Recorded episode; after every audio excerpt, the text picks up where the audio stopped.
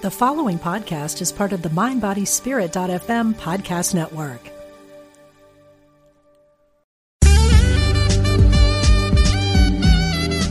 Unity Online Radio, the voice of an awakening world.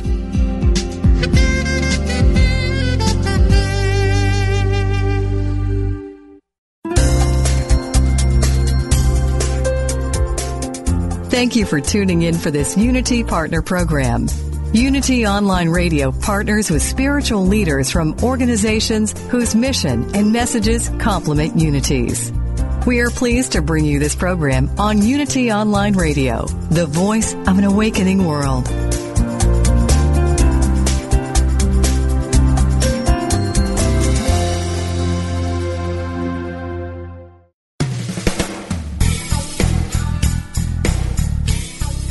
Welcome to Truth Transforms with your host, Reverend Gaylon McDowell, Senior Assistant Minister at Christ Universal Temple in Chicago, Illinois. This is the program for spiritually enlightening discussion, interviews, and the practical application of new thought principles to transform your life. Now, here's your host, Reverend Gaylon McDowell. Welcome to Truth Transforms. I'm your host, Gaylon McDowell, and I'm the Senior Assistant Minister at Christ Universal Temple, where the Reverend Derek B. Wells is the Senior Minister and the Reverend Dr. Johnnie Colemon is the founder. Uh, we're in the midst of wrapping up the series on Christian healing. I've been off for a couple of weeks. Um, had to go speak at some conferences and take a little time off. So I'm here today to wrap up this book, Christian Healing by Charles Fillmore. I hope that it's been a great read for you all, and I hope that you have actually uh, started to work with some of the principles or all of the principles or the principles that you feel as though you need to focus on in the book. It's a really good fundamental book, and I wanted to make sure that uh, people who followed along with this series by reading the book and following along with the with the broadcast would be able to uh, get the basic primary principles of healing. And here's the thing about the principles of healing if you haven't realized it yet. The principles of spiritual healing are the principles of understanding who you are spiritually. So what Charles Fillmore is actually actually did in this book is basically teach the fundamental principles of new thought, especially in the early chapters when he talked to, um, when he wrote about the true character of being, meaning you know what does New Thought primarily teach about God and being's perfect idea? What does New Thought primarily teach about humankind, etc.? He talked about how to uh, the formative power of thought and how to control thoughts and how to use the power of words and how to pray, pray and praise and how to use your faith and imagination, et cetera, et cetera. What he's doing is showing people how to get in alignment with the truth that they already are. You know, one of the statements that I uh, was saying over and over again during this uh, series that we did at Christ Universal Temple called The Four Stages of Healing, where I did the first two lessons while uh, Reverend Wells was away. Um, I kept saying to the congregation, you can be healed because you are a spiritual being. And I think that's really where it has to sit.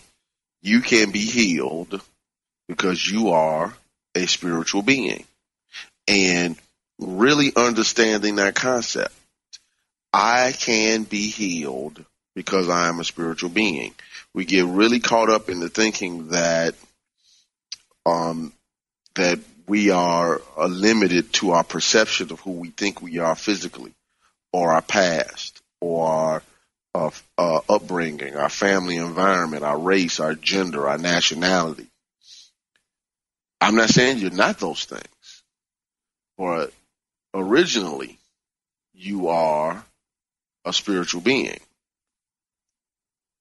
Your primary nature is spiritual. Your or, original nature is spiritual. Therefore, you can be healed because you are a spiritual being. Now, today we're talking about love, which is chapter 12 in the book Christian Healing. And in my book is page 130. So let's get right to it. And remember that if you want to call in and ask questions while I'm covering this series, Now's the time to do it. I'm not doing another show on Christian healing um, anytime soon. So make sure if you have a question, make sure this is the time you actually ask it. You can call in at 888-558-6489, 888-558-6489. All right, page 130. All right. He starts off by quoting a scripture uh, about love from First John, uh, uh, First John, I believe it's First John chapter four. He doesn't give the scripture reference, but anyway, the first paragraph says, "Love in divine mind is the idea of universal unity." We normally say oneness in, in the Universal Foundation for Better Living, but it's the same thing. Love in divine mind is the idea of universal unity. So first of all, we have to realize that love transcends what we call emotion. Love is more than emotion. Love is the idea of universal unity or oneness. What does that mean? It means, and he explains, in expression, love is the power that joins and binds in divine harmony the universe and everything in it. So love is that which makes all things one. It, it, it also binds things in divine harmony. So when love is present, harmony is present. What do I mean love is present? Love is omnipresent just like God because God is love. What I mean by that is when love is present in consciousness, when love is present as an awareness, when love is being thought and felt, and most importantly, when love is being expressed, harmony is also being expressed. He goes on to say, among the faculties of mind, love is pivotal.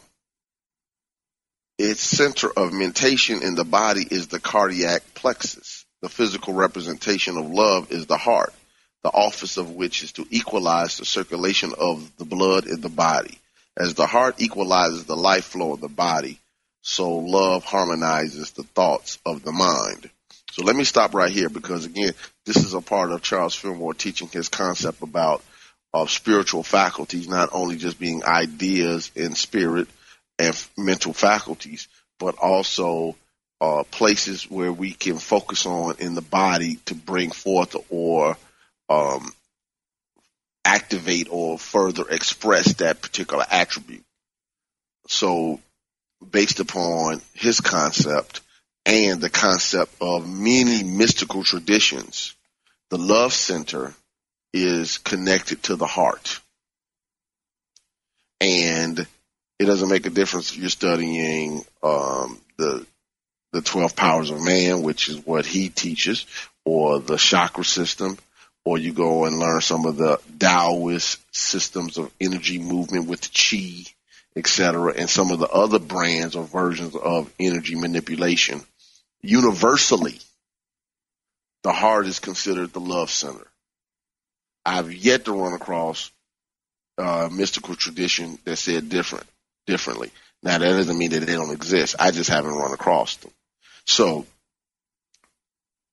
by focusing on that center and thinking thoughts of love and affirming words of love, uh, we actually express and activate it more. Uh, some some places uh, or traditions actually have you do breathing meditations and movements and visualizations on that area to expand the concept of love, not just in mind but also in the body. Um, you know, I remember doing some different type of trainings where you know where we actually would breathe and sometimes just lay on the floor and relax and allow that energy to express and visualize it going out through the body. It was very um it was beautiful and it felt great. And I'm just using that as an example because as we start to connect spirit, soul, body consciously, because they're all they're already connected, but consciously, you get the harmony of what's happening spiritually flowing through the soul into the body. But also he wrote that love harmonizes the thoughts of the mind. So when the mind is is chaotic, that means love isn't present because love harmonizes thought. See, one of the things that I really believe in is something that William Warch wrote in the book New Thought Christian, and I've written about it before. I've talked about it on the show before under the chapter how do how do you find balance, where he basically says anywhere we have quote unquote a less developed faculty, say for instance, you know, love isn't as developed or faith isn't as developed or wisdom isn't as developed as maybe it could be. We revert to emotionalism. So when we are quick to become emotional and dismiss critical thinking, dismiss logic, um, start to respond in ways that are not necessarily for our highest good, start to say things that possibly we'll regret later, that means that in that area of life we lack maturity. Spiritual maturity. I'm not talking about human maturity. Spiritual maturity because if that love was developed, if that wisdom was developed, if that divine order was developed in consciousness, the response would be different. And, and people will sometimes allow uh, energy to dissipate when it doesn't have a focus. You know, um, some of the things that have been going on um, in the country for the last couple of months with, um, you know, national and racial turmoil and police and all type of things of that nature. Um, and before that with, you know, uh, Wall Street and things of that nature had a lot to do with the effectiveness or lack of effectiveness had many times to do with the focus. Can this particular group, can this particular message stay on task? Can we direct this energy, this emotion to the outcome that we desire? And, you know, something, and, and, and many times if the mind can stay on a thing, and keep the emotional energy on a thing that you want to demonstrate, you'd be surprised what can happen. You know, uh, you know, whether you know, I'm I'm not saying this for you to agree or disagree because you know I'm not seeking anybody's um, approval. Who would have thought a year ago that they would have been removing the the, flag of uh, the Confederate flag off of the capital of South Carolina? That would have been unheard of the but the mind and the groups of the folks who based upon what happened at that church and based upon some of the things that have been going on felt though that look across the board white black hispanic etc asian this is something that we feel as though that needs to happen in the state and they made it happen what the mind of man can conceive and believe it can achieve anyway moving right along the book goes on to say on page 130 we connect our soul forces with whatever we center our love upon. And I thought about that for a moment, like, okay, what if love harmonizes, if love binds, what am I harmonizing and binding myself to? I'm, you know, because love is so strong, whatever I love, I connect myself to. And sometimes we have to be mindful that love and wisdom are package deals. You know, metaphysically, um, at least how it's taught in the uh, Unity brand of metaphysics, uh, Charles and Myrtle Fillmore, to be specific. Uh, John, son of Zebedee, represents love, and James, son of Zebedee, represents wisdom or good judgment. They're brothers. And what that tells us is that they're closely related and should work together. Matter of fact, even in the body, the heart and the pit of the stomach, which is basically the heart, John, pit of the stomach, wisdom or judgment, is is uh, they're very closely related, and sometimes that which affects the stomach, people think affects the heart. Um, you know, something could be going on in the stomach area, and people think this is their chest and obviously vice versa because they're closely related. And we need to be mindful of that. Very mindful. What am I putting? Let me put it this way. Whatever I'm putting my consciousness towards, I'm putting my soul forces towards, not just love. The energy of who I am is getting attention, is giving attention to something. Not only is it giving attention to something, it's giving intention to something. And according to our beliefs, according to where we put our attention and intention, be it done unto us. So let's be very mindful of that. He says, if we love the things of sense or materiality, we're joined or attached to them through a fixed law of being. So when we allow ourselves to get to to to attach ourselves to things that are not necessarily beneficial to our soul growth, we need to be mindful that we have to get the effects of that cause. It's just something to think about. Now, one of the things that when he says materiality, he's not talking about uh, you're materialistic, like you know, you know, people try to say about people who like nice stuff or like to dress nice or drive nice or live in nice places. When we, when a new thought person is talking about materialistic, being materialistic, that means being attached to form, not to the cause, not to the idea, not to spirit, not to the source. This is why, for instance, many times um, new thought ministers and teachers will say, God is the source of my supply, my job or my business or my building or my whatever is a channel. The reason why that is stated so strongly over and over again is because we don't ever want to fall in quote unquote in love only with something that is temporal. God has many ways to bless us. The question comes into play is am I think am I am I making the job or the significant other or the business or the investment the source of my supply. No, it's a conduit. It's a vessel. It's a channel for the supply. The supply comes from and is God. And God not only is the omnipresent intelligence of the universe, God is also the true nature of your being. That's where we really have to land.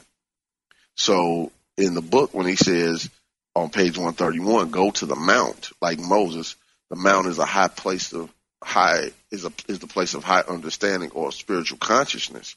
He's saying that make sure that our thoughts, our feelings, our beliefs, our actions, our words, etc., are being driven from a higher place in consciousness. So the things that we're doing aren't are in soul harmony. So everything we do, whether it's the job, whether it's the relationship, whether it's the family structure, whether it's the business, whether it's the uh, things we like to volunteer and do, or et cetera, et cetera, the, uh, even right down to the classes we take if we're in school, are in alignment with where the Spirit of God within you is leading you. But the only way you can know that is to go to the mount, to go to the mountain in consciousness which again he talks about being the apex of the brain, which I talked about in great detail in the spirituality and praise um, podcast. Go back and listen to that for greater detail. So we're coming up on our first break. I want to remind you that this show, along with all the shows on Unity Online Radio, are supported by your donations. So as you freely receive, freely give, go to unity.fm, click the donate button and help support this online ministry. Um, we appreciate all of the support that we can get from you, and we know that we're making a difference in the world. Thank you, and God bless you. We'll be right back with Truth Transforms.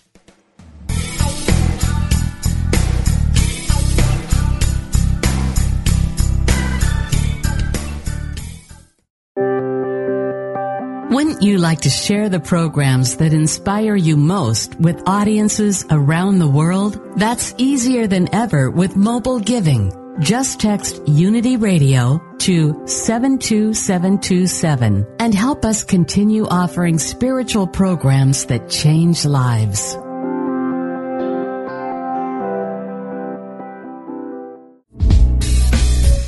If you've ever wondered how a specific Bible verse might be interpreted metaphysically, then Interpret This is for you.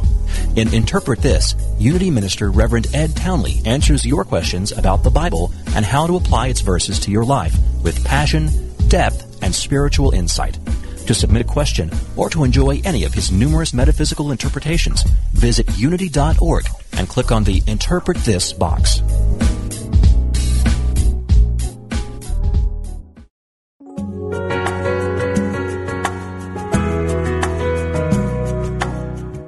Spirit of Recovery is the place where spirituality and recovery meet, where we support your spiritual growth.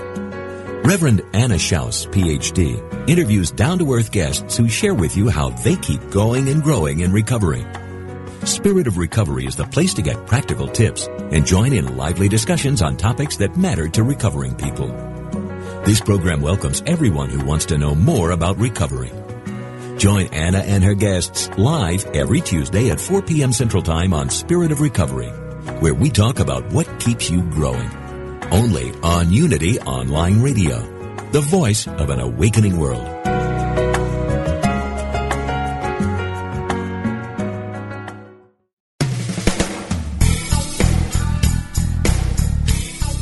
Thank you for tuning in to Truth Transforms.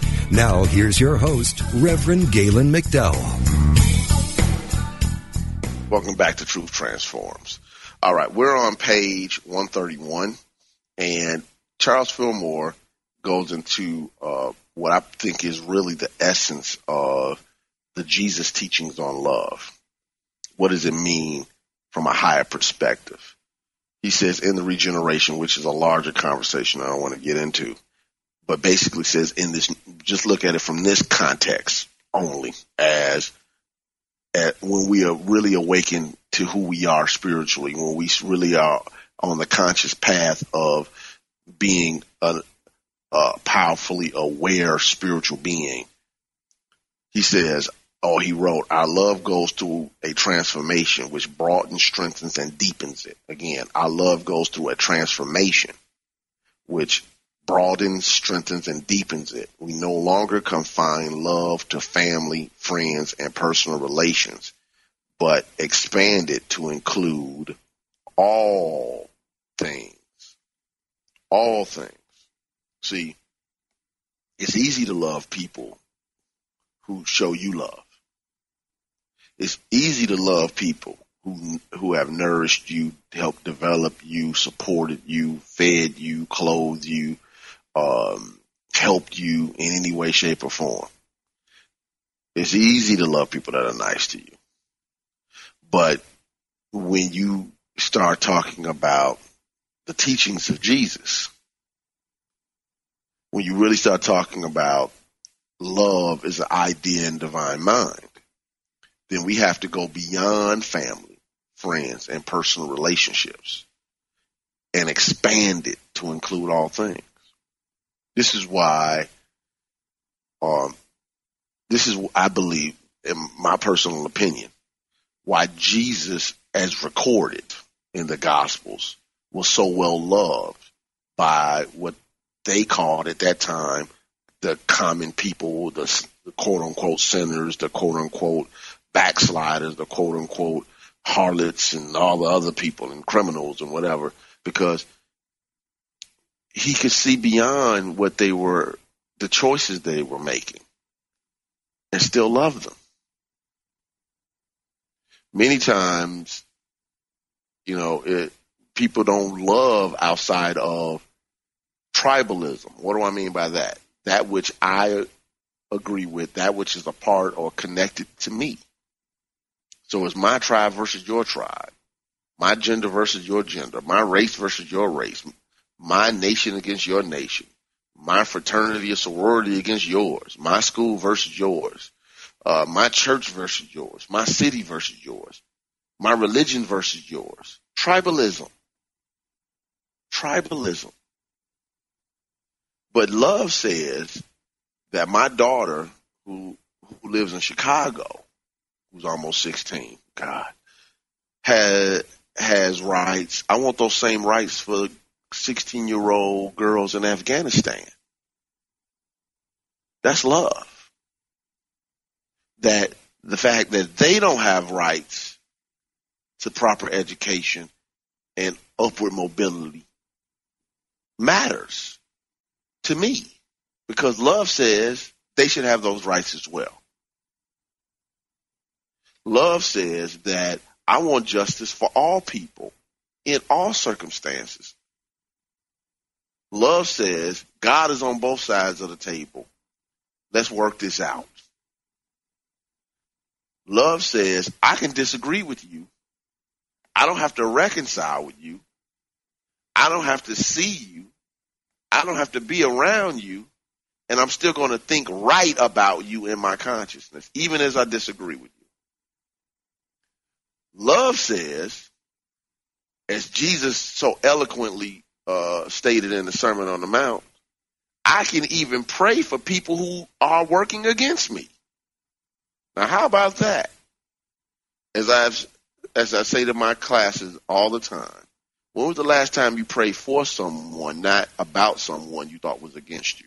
You know, we'll pray about somebody in a heartbeat, we'll pray about that family member or friend or or who we feel as though needs, you know, quote unquote, the salvation of the Lord. Needs to wake up, needs to get clean, needs to do right or whatever. But pray for their highest and, and whole and, and best to behold the truth of God in them, to, to see love and peace and harmony beyond what they're expressing. I remember years ago, um, um, Iyanla Vanzant came to Christ Universal Temple and she, the gist of one of the statements that she made was that, um, some people are very clever in hiding their divinity. It was a joke of saying some people who are, are not aware of their divinity, not aware of who they are spiritually, and therefore it takes a lot of work to see it in them. But that's my job because if I am a person who has been exposed to this teaching that says there's a higher way, there's a way to see God first in myself, as we would say in New Thought, I behold the Christ in myself. Then I can behold the Christ in you. Not I behold Jesus in me and I behold Jesus in you. Christ is God's idea of itself. Christ come from Christos, uh, meaning anointed. I see the anointing. I see the light within me. Therefore, I can see the light in you. I can't see something in you that I don't, I can't see in myself.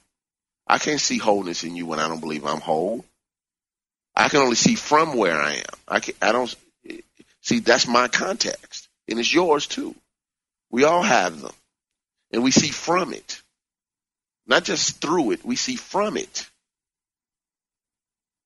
So when I start from the premise that I am a spiritual being, therefore I can be healed, I am a spiritual being, I'm whole and complete, I am a spiritual being, God's health is my health, I am a spiritual being, God is the source of my supply, I am a spiritual being, peace is my birthright, then from that space I can interact with you. From that space, I can see you. And from that space, I attract like-minded individuals. It's amazing that people who get in trouble are always attracting troublesome circumstances and people. And some people seem to have the Midas touch. But those who are unaware, because I, you know, I realize this show goes many places. Uh, Midas was Midas touches from the story of King Midas, and everything he touched turned to gold. He had a wish that was granted, and everything he touched turned to gold, which ended up being actually a story of greed because even people he touched and everything he loved touched turned to gold. Uh, but anyway, moving on. The book goes on to say, the denial of human relationships seems at first a, at first glance to be the repudiation of the family group, but it is merely a cleansing of the mind from the limited ideas of love when the, this faculty would satisfy itself solely by means of human kinship. So it seems as though we're denouncing the people that we love the most, but no, we're removing the belief that our love can only be focused on them to expand it to uh, the, the greater love or I would say true or pure love. Then he goes on to say, if God is the father of all, then men and women are brothers and sisters in a universal family. This is, I think, is one of the ways Jesus taught the universal concept of humanity in the Lord's Prayer. It starts off with our Father, not uh, white, black, Jewish, uh, Arab, uh, you know, Asian, Hispanic, Polynesian father, not gender father, not economic status or caste system father, our father. That by itself teaches oneness. We're all connected through something. Our father. He goes on to say, and he who sees spiritually should open his heart and cultivate that inclusive love which God has given as the unifying element in the human family. Again, that what is it that connects all of creation and specifically in this context, human beings? Love. Love. Love. How I love says more about me than anything else. In other words, it's not just about me and what affects me. Is this the right thing to do? Is this the right position to have if I really believe in universal oneness? See, that, see that's the thought. See, it's easy to allow other people to determine how we act. Uh, one of the things that uh, one of my favorite books is a, a, book called The Success Principles. I mentioned it on this show before by Jack Canfield. And in the first chapter, Take 100% responsibility for your life. He teaches a concept he calls E plus R equals O. And it means event plus response equals outcome. So there's an event.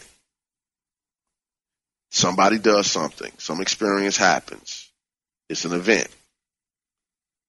Then you have your response, which determines the outcome for you, what it means for you, how you will handle it.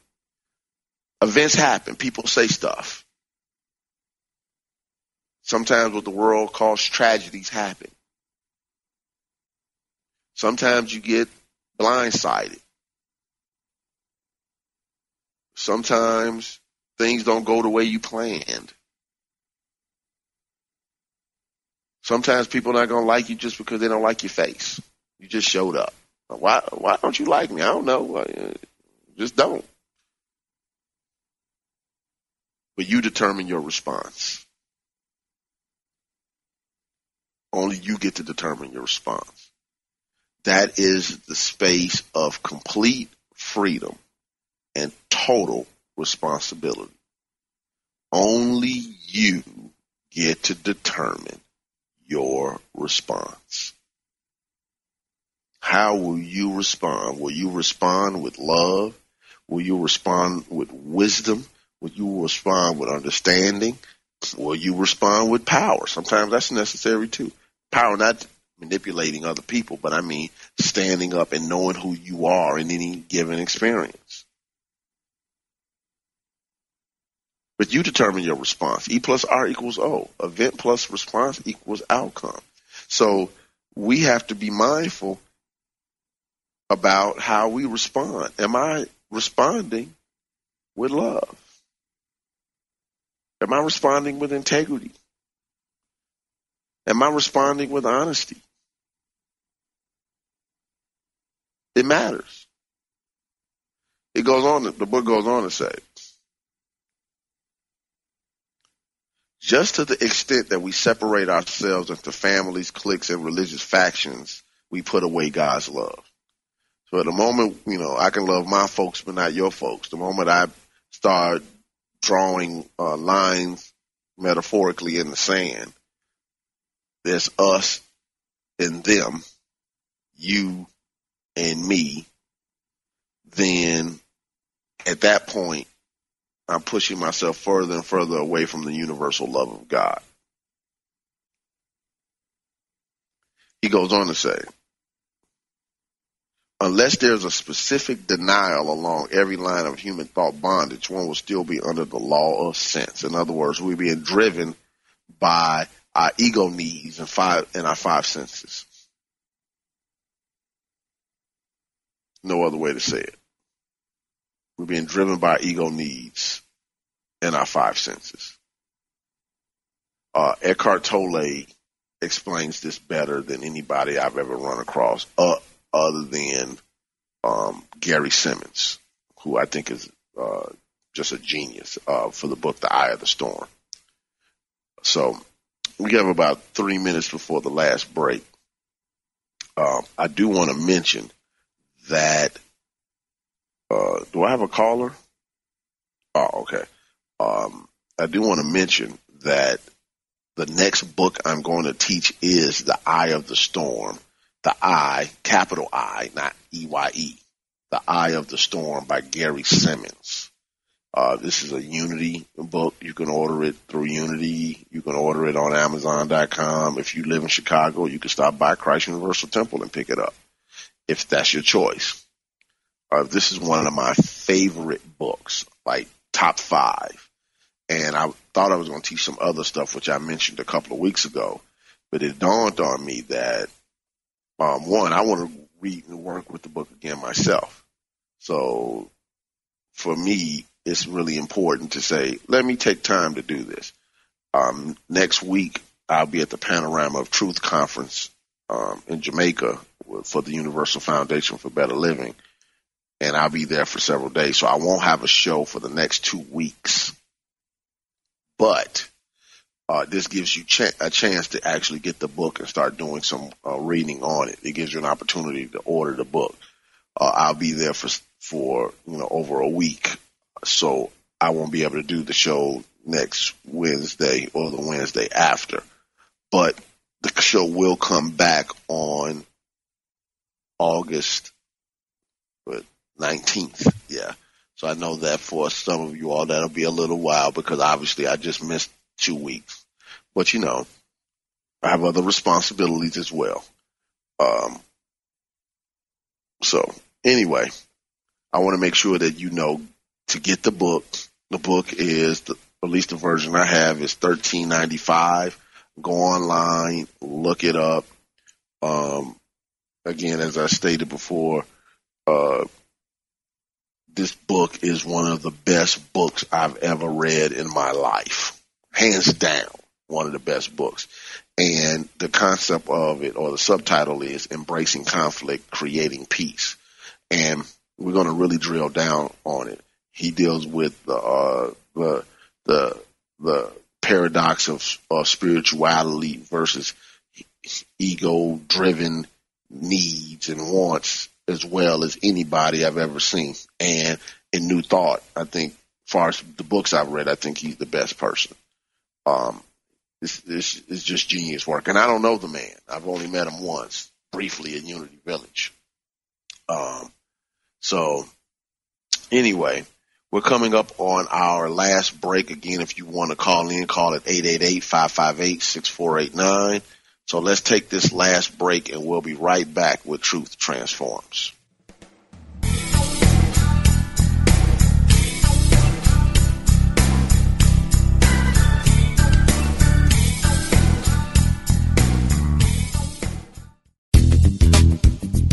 Hello, listeners. Did you know we've gone mobile? That's right. Your favorite Unity online radio programs are available on your mobile device. Now you can take us with you wherever you go. Using apps from Live 365 or Stitcher, you can listen to Unity Online Radio live or on demand. To learn more, visit Unity Online Radio and click on Mobile Listening.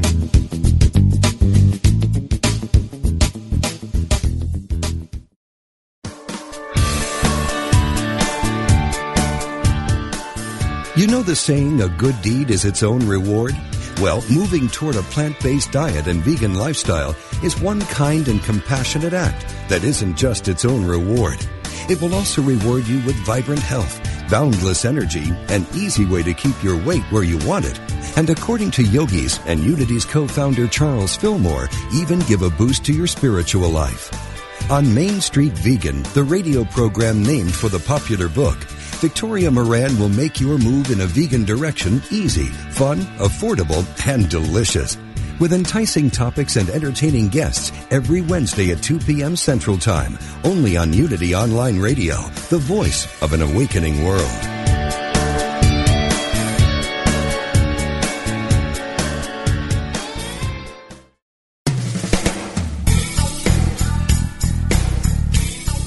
You've been listening to Truth Transforms with Reverend Gaylon McDowell. If you have questions or comments about today's program, or if you'd like to join in on the discussion, email us at truthtransforms at unity.fm. Now back to Truth Transforms. All right, welcome back. We have Reverend Bobby on the line. Reverend Bobby, how are you? I'm wonderful. How are you? I'm excellent, excellent, excellent. Do you have a question or a comment? Well, it's kind of a comment because you were talking a little while ago about um, uh, healing and principle and love, and when you adhere uh, to principle, basically, it brings you back into alignment with your spiritual self, where these uh, what error thoughts and, and, and illusionary things clear up. Uh, and how important love love is to that. And I was just wondering, could you expound a little bit on how you know love binds it all and brings it all back together? Well, well, well. Thank you, thank you for the question. Well, I think one of the things that we talk about with love is how it it harmonizes, it binds, it cements. But the other thing that it does is it it uh, attracts love attracts. So when we talk about holding something together, for instance, mm-hmm. uh, let's use a, a very, very human example. Say, for instance, there's a grandmother in a family that makes sure that the make sure that the family stays together. That makes sure that that you know when you do wrong, you don't want grandmama to know she she's the standard right. bearer. She's the example. She's the person who gives the wisdom.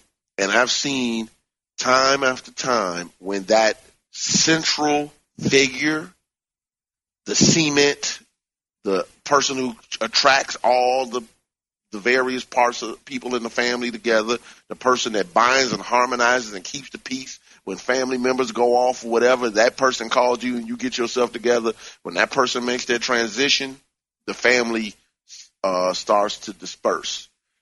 There's no central oh idea. There's no central person that's keeping it all together. Well, when we have in consciousness the idea of love, it harmonizes, it binds, it cements, and it tra- attracts all the things that make the system, in this sense, ourselves, work in harmony. And when that mm-hmm. idea of love is missing, then, you know, powers off in its, you know, sense perceptions and divine orders yeah. are not in order, you know, or it's or it's over yeah. or it's being trying to be orderly in the wrong way, controlling other people, trying to make people toe the line, and you know, sort of like that movie um, Equilibrium with Christian Bale.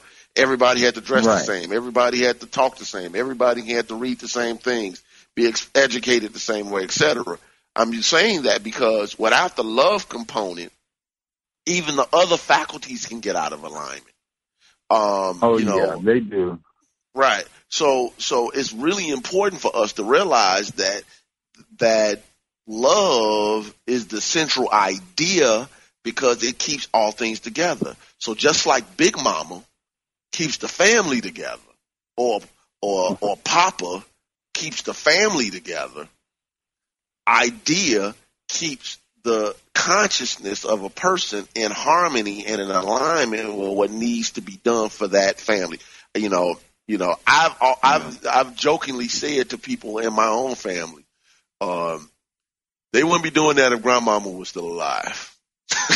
oh, I know because because because we could we could extrapolate that out into a uh, shared experience, another one in our lives.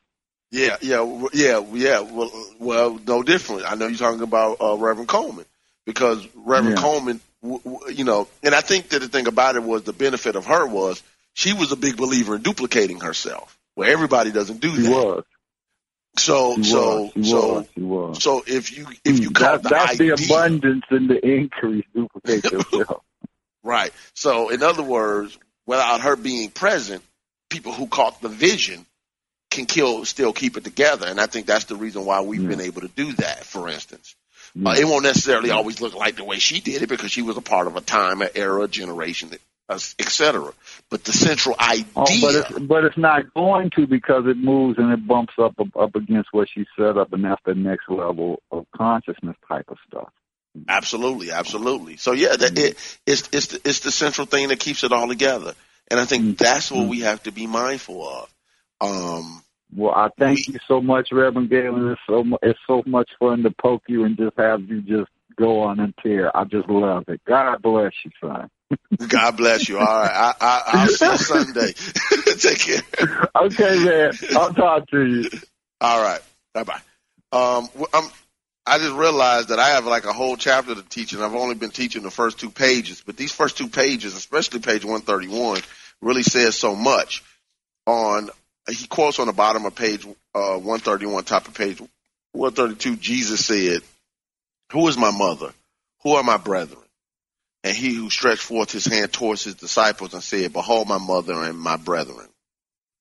For whosoever shall do the will of my Father who is in heaven, he is my brother and my sister and mother.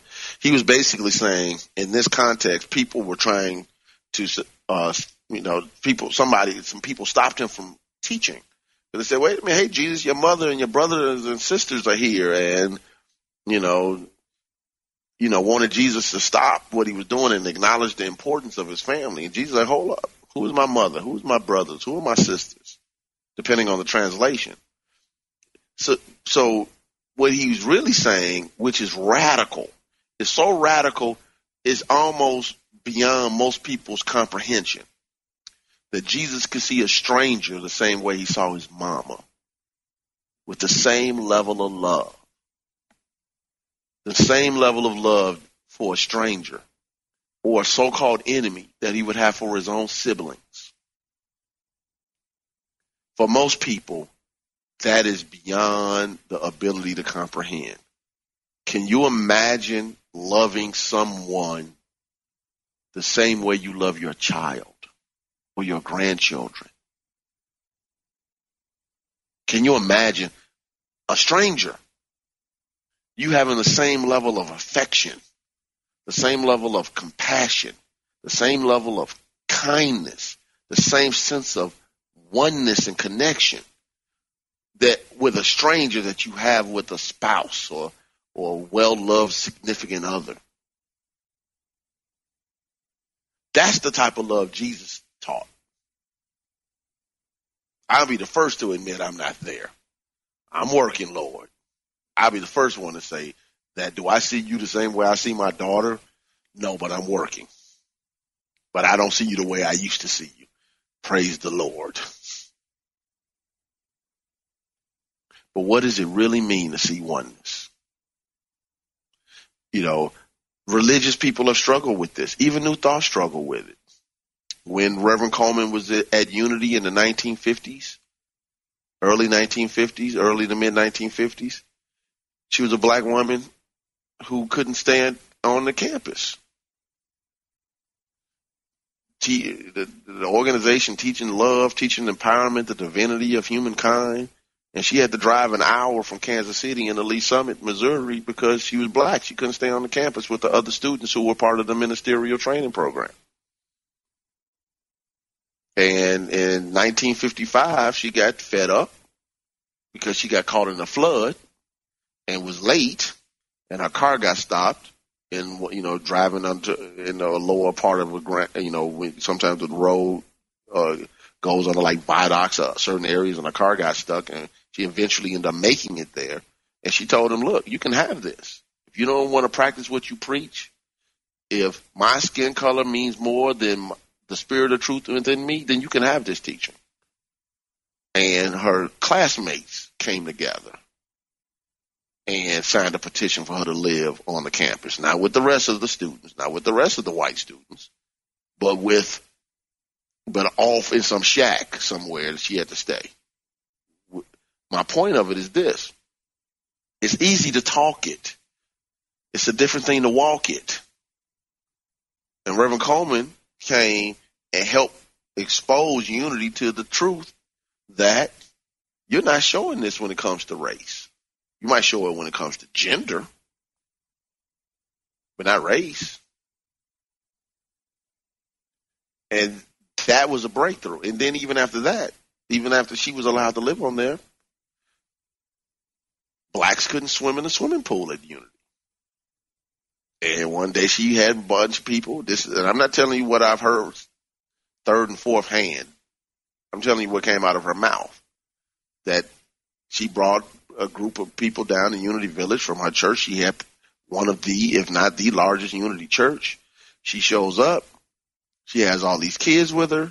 They want to swim in the swimming pool, and they're told they can't swim in the swimming pool because they're black. And she told the people in Unity, the skin color is not going to come off in the water and push the kids into the water. Now, why is that important? It's important because what are you telling kids, the white kids and the black kids, that these kids can't swim in a swimming pool with you? It's easy to talk it.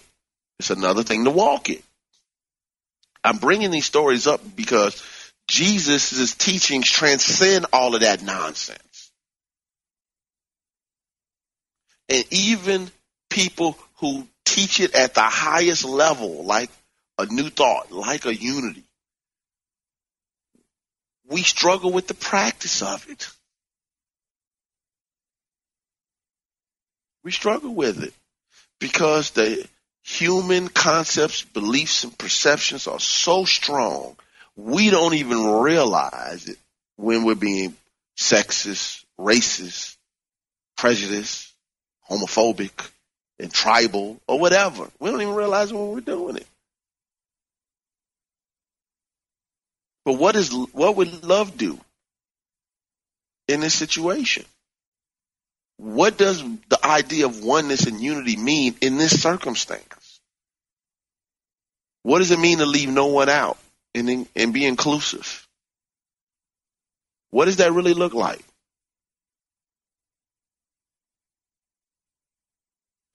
Fillmore says um, at the bottom of um, well, let me skip over that because I have two minutes. I'm gonna go to page 135. Uh, bottom of page 134. Read that for yourself. What it says. Charity is not love. I think it's a form of love. It's not the totality of love. You may be kind-hearted and give to the poor and needy until you are impoverished, yet not acquire love. I do agree with that because why? He gives it in the next sentence. You may be a martyr to the cause of truth and consume your vitality and good works, yet be far from love. What in other words, it says some people do things for different reasons. They're not motivated by love. Some people want to look good. Some people do it out of guilt. Some people feel as though this is what's expected of them. But coming from a pure space of love is different. He goes on to say, love is patient and never gets weary or discouraged. Love is always kind and gentle. It is not envy. Jealousy has no place in this world. Love never becomes puffed up with human pride and does not brag about itself. It is love that makes the refinement of the natural gentleman or lady, although he or she may be ignorant of the world standards of culture. Uh, love does not seek its own. Its own comes to it without being sought. Now, that's an aspect of your consciousness. That does not mean that you don't seek good. That doesn't mean that you don't plan. That doesn't mean that you don't have goals. That doesn't mean anything. All the thing it means is that's an aspect of your consciousness that needs to be refined and developed. Power, it projects. Love attracts. They both are needed. All right. Okay. And uh, then he talks about on page 135 about what does it mean to pray for your um, quote unquote enemies, et cetera, et cetera and I've run out of time. So take a page, take uh, go to page 140 and 141. There are 13 statements. Take three of them and start affirming and working with them for the next week. Uh, you know, a couple of times a day. Just pray, affirm them over, or write them down on a card or something, or put them in your wallet or purse. Make it a screensaver. Make it a reminder on your phone or whatever. The idea behind it is to help help impress upon your subconscious mind the reminder, I need to be in the space of love. I need to be in the space of love. Again, I'll be off for the next couple of weeks, but I want you to make sure that you get the book, The Eye of the Storm. Do not just listen to this show. Get the book, The Eye of the Storm by Gary Simmons. We're going to teach you chapter by chapter until it is finished. God bless you, and I'll be with you in a in on August 19th with Truth Transforms. Thank you for tuning in to Truth Transforms with Reverend Gaylon McDowell. Join us every Wednesday at 10 a.m. for live discussions about how to live a spiritually transformed, prosperous, healthy, and joyful life. Truth Transforms, only on Unity Online Radio. This program is brought to you in part by Christ Universal Temple in Chicago, Illinois. Online at www.cutemple.org and on Facebook and Twitter under CU Temple.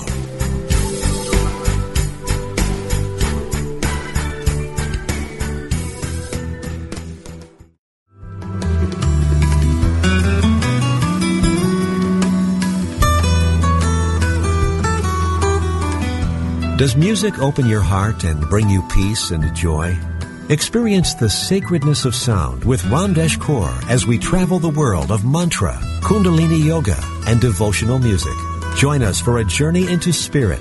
Thursdays at 4 p.m. Central, 5 p.m. Eastern on Spirit Voyage Radio with Ramdesh. Only on Unity Online Radio, the voice of an awakening world.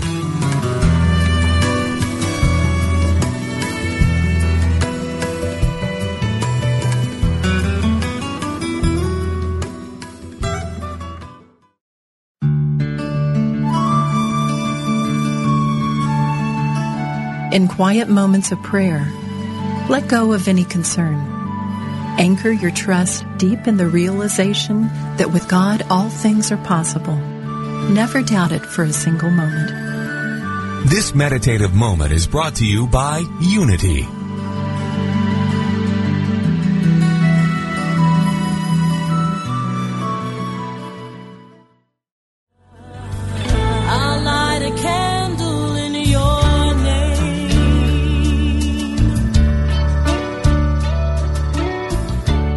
Like life, grief is a journey, not a destination. Whether it is loss of life, relationship, security, or simply the process of change, have you given yourself permission to begin your journey of grief? Have you yielded to the gift of grace? Join Reverend Chaz Wesley every Thursday at 5 p.m. Central on a virtual navigation from grief to grace and explore new horizons of empowerment, significance, and support. Only on Unity Online Radio, the voice of an awakening world.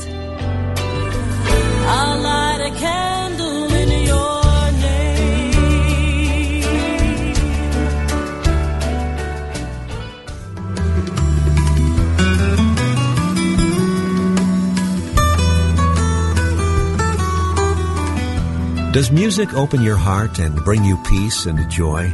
Experience the sacredness of sound with Ramdesh Kaur as we travel the world of mantra, kundalini yoga, and devotional music. Join us for a journey into spirit.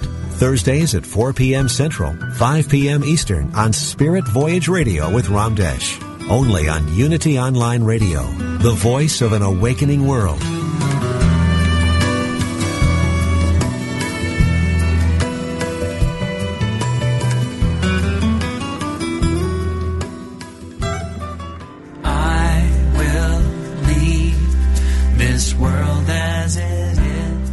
The world is full of voices, advertising, television, politics, colleagues, family, and friends. All are too happy to tell us how to live. In all of that noise, it's easy to miss the one voice that matters your own soul. What would happen if you could hear that voice? Imagine the clarity, confidence, and courage that would be yours and the life you could create. Join Janet Conner, best-selling author of Writing Down Your Soul, The Lotus and the Lily, and Your Soul Wants Five Things, as she and her guests explore how to hear the call of the soul and create the soul-directed life. Live Thursday at 1 p.m. Central, only on Unity Online Radio, the voice of an awakening world. Go inside to find You're listening to Unity Online Radio, the voice of an awakening world.